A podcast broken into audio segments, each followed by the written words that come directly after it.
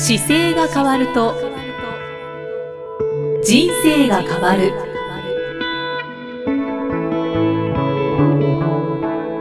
こんにちは、生きみえです。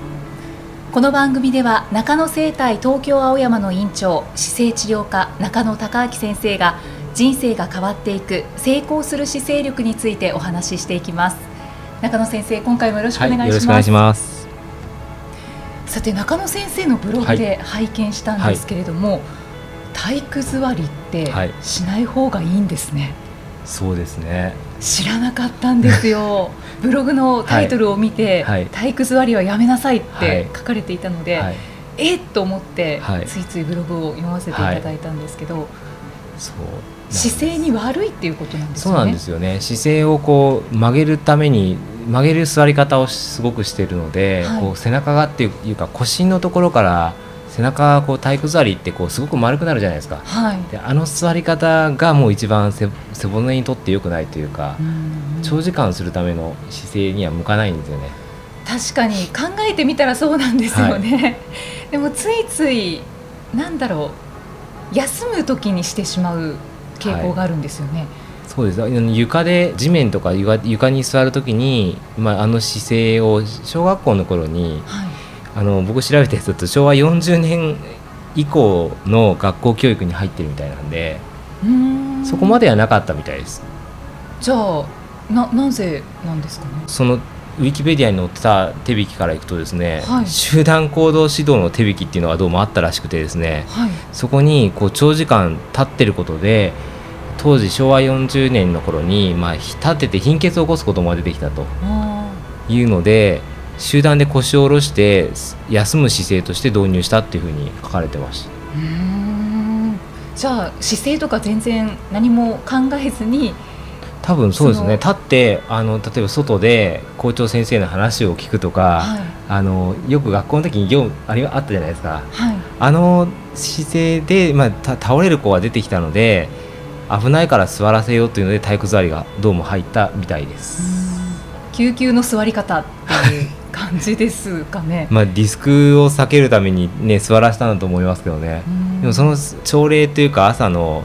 まあ、学校だと学校登校してきて、まあ、月に1回とか週に1回とか、はい、全校集会みたいなのあるじゃないですか。あ,、の時に倒れてほしくないために導入したというのがどうもきっかけのようなので。なのでそこの時以外は使わなくていいんですけど。そういうことですね、はい、はい、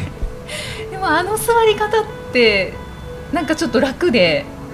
こうしてしまうところがあるんですよね。そうですよね。昭和やっぱり40年っていう時代背景の時が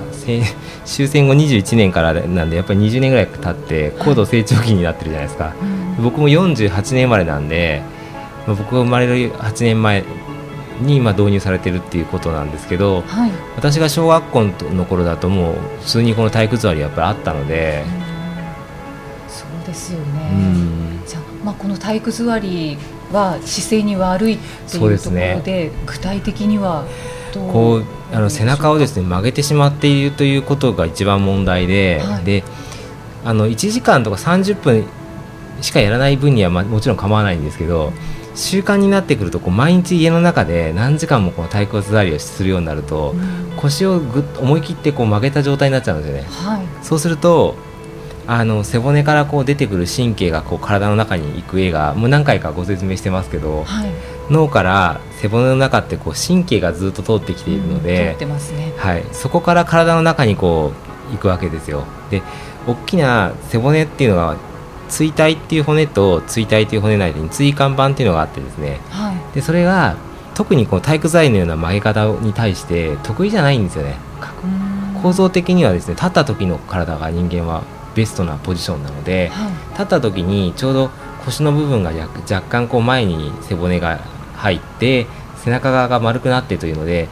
真横から見た時に本来人間の体って S 字を取ってるんですよ。背骨だけに関していくと、はいはい、なので立たれた時にちょうどウエストのくびれがあるじゃないですか、はい、あそこが S 字の部分でちょっと腰が中入ってるところです、うんうん、で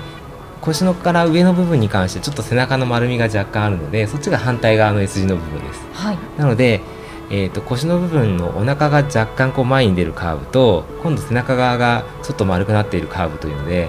横から見たら両方でこう S 字のバランスをとってるわけですよね。はい、で最後にあの頭が乗るんですけど首のところがまた前側のカーブを持ってくるので、うん、全体で S が、えーと、首から頭から首のところで前方向に1箇所あって、はい、今度首のところから、えー、背中にかけてのところはもう1個2個目の S 字ができてきてですね、うん、今度ちょうど胸の下のところの、まあ、おへおへその上ですよね。ちょうどみぞおちの辺りから今度逆回転に反対に持ってきて腰のところでやや中に入るというポジションになるんですよね。でで骨盤がついてくるというので全体で頭と骨盤の間にカーブが123箇所出てくるというのが人間の体なんですけど、はい、自然な形。自然な形なんですよ。でそれがまあ S 字が2つ3つっていう形で縦方向に対してこうスプリングの効果ができてるんです人間の体って。なので縄跳びしたりとかしてもこうなんでしょうね。縦に対してこうしなやかに動くようにできてるんですけど、はい、体育座りはですねこの S 字のカーブを全部後ろに腰のところに最後のカーブを持ってきちゃうので全部 C の字の形にちょっと使うんですよね。そうですね。で首のところだけは前もちろん出るんですけどその分、はい、腰のところのカーブを完全に逆に使い続けてしまうので人間の体にとってはお腹のところに力が入ってない状態になるなるんですよ。全然入ってないですね。でそのお腹のテンションが実は体にとってはすごく大事なんですけど、はい、そのお腹の力を抜いて完全にこうお腹も休めてカーブを C の字にしてこう重力にもたれかかっているので、はい、それによってその背骨と背骨の間のこう椎間板なんかも随分薄くなったりとか。戻逆に立った時にこう戻せなくなってきたりするんですよね長いと。危険ですね。で座った時にちゃんと S 字があの3つの S 字が取れればいいんですけどそれが取れなくて非常にこう問題点を起こしてくるということが多いので。じゃあこの体育座りは、はい、たまにとかでもしない方がいいですか？たまにっていうのは本当にたまにであってあのいつも体育座りが家に帰ったらやってますっていう形はやめた方がいいですね。で現代の、まあ、立ち仕事をしている方であれば体育座りで家にいても構わないんですけど通常デスクワークがやっぱり増えてきているので、はい、座るとかデスクワークが多い方はもうただでさえですねこの S 字の部分が特に腰の部分のカーブが崩れてきてるんですよ。あの背伸びしましょうっていうのあるじゃないですか、はい、椅子で座った時に座骨をちゃんと意識して正しい座り方で。うん。はい、であれをやって意識してる時はちゃんとさっきの3つの S 字が体にはあるんですけどそれがなくなってしまって曲げて座ってる方なんかはもう体育座りするとさらに曲がるので。ああそうですよね。そうです。じゃあ基本的にはしない方がいいです、ね。うん、基本的にはねしない方がいいと思います。で今回のその S g のブログに書かせていただいたのも、はい、やっぱり今大学生の方で今回治療に見えた時にまあずっと体育座りをごご自宅でしててでまあ、アルバイトの時は立ってましたけどそれ以外の時に体育座りが多くてでも腰が伸ばせなくなってきたんですね。そうなんですか。そうなんです。でそれに伴ってそうです。でそれに伴ってその方はですね今年の1月からまあいろんな他の整体に行かれてたんですけどどうも半年間行ってもあんまり改善しなかったと。でど どんなこと改善しなかったんですかって言ったらいや20歳ですよ。この方二十歳なんですけど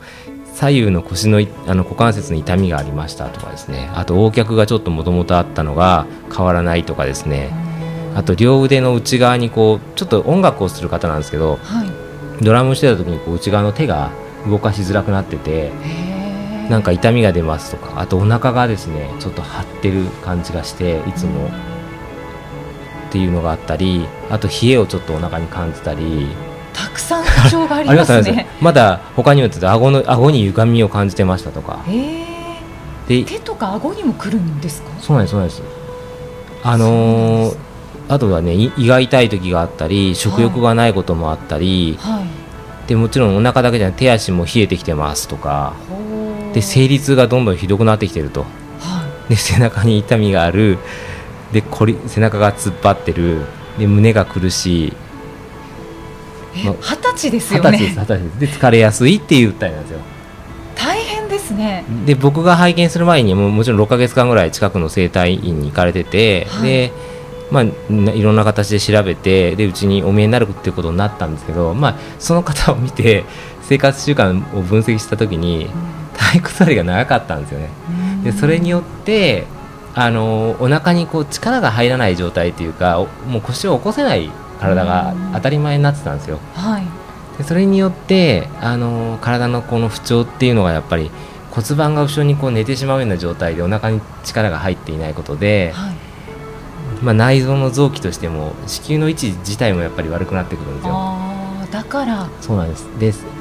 結構この後腕っていうんですけど腰の、はい、後腕出して動かしづらくて生理痛がひどいっていうケースは結構多いです。そうなんですね、は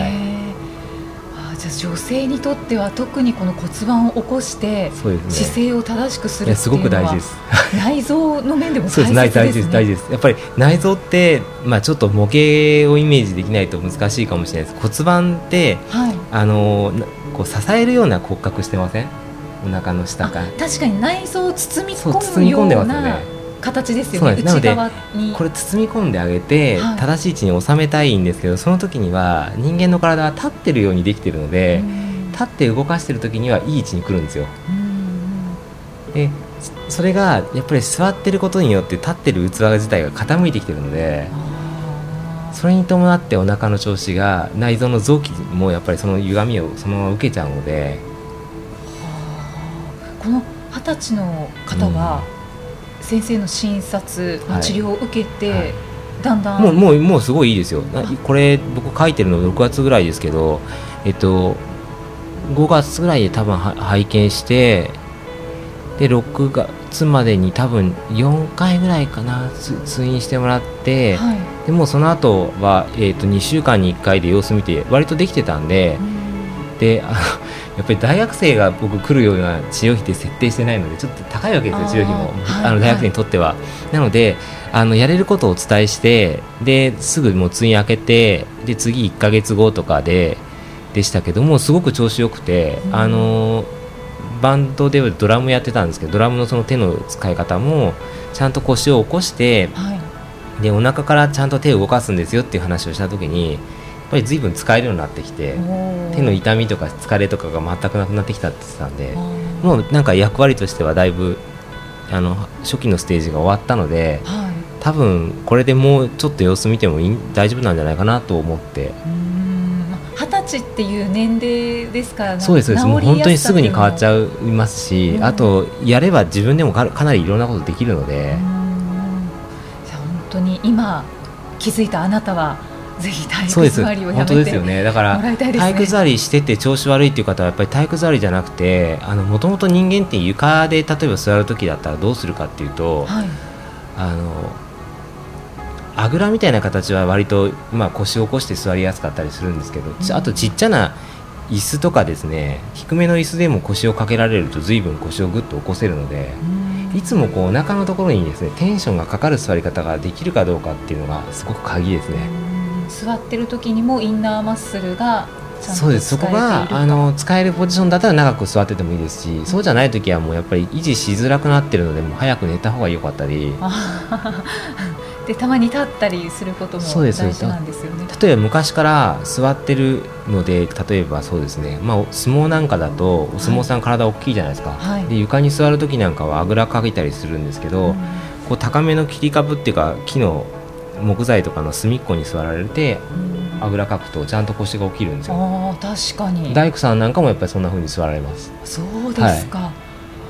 工夫されてる昔からそうやって座っているんですよね、ね、あ座った時にこうちゃんと骨盤が起きて座れるような座り方はあの意識するとすぐできるのでただそれがまずいと思ってないとあの言われないので。そうですね。体育座りはまずいとは思ってなかったですねはい、ね。私も。なのでそのあたりがちょっとこうねポッドキャスト聞かれた方が気づいていただくと随分変わるんじゃないかなと思って、はいうん、こうやって二十歳でも不調を感じる、うん、ね、体育座りをし続けてそうですね。こういう方もいらっしゃいますからね。そうですね。ですからまあ体育座りあとは横座り、はい、お姉さん座りもしちゃだめですよ。そうですね、はい、このブログに書いてあるやつが結構わかりやすいのでこれを多分見ていただくとすぐそうですねはい、ぜひブログもご覧になってみてください、はい、さあこの番組では姿勢や体についてのご質問そしてご感想をお待ちしています。ご質問とともに年齢、体重、身長、性別をご記入の上中野生態東京青山のホームページにありますお問い合わせフォームからお送りください。では中野先生締めのお言葉をお願いします、はい、体を見直す時間は人生を見直す時間である。今回もありがとうございました、はい、ありがとうございました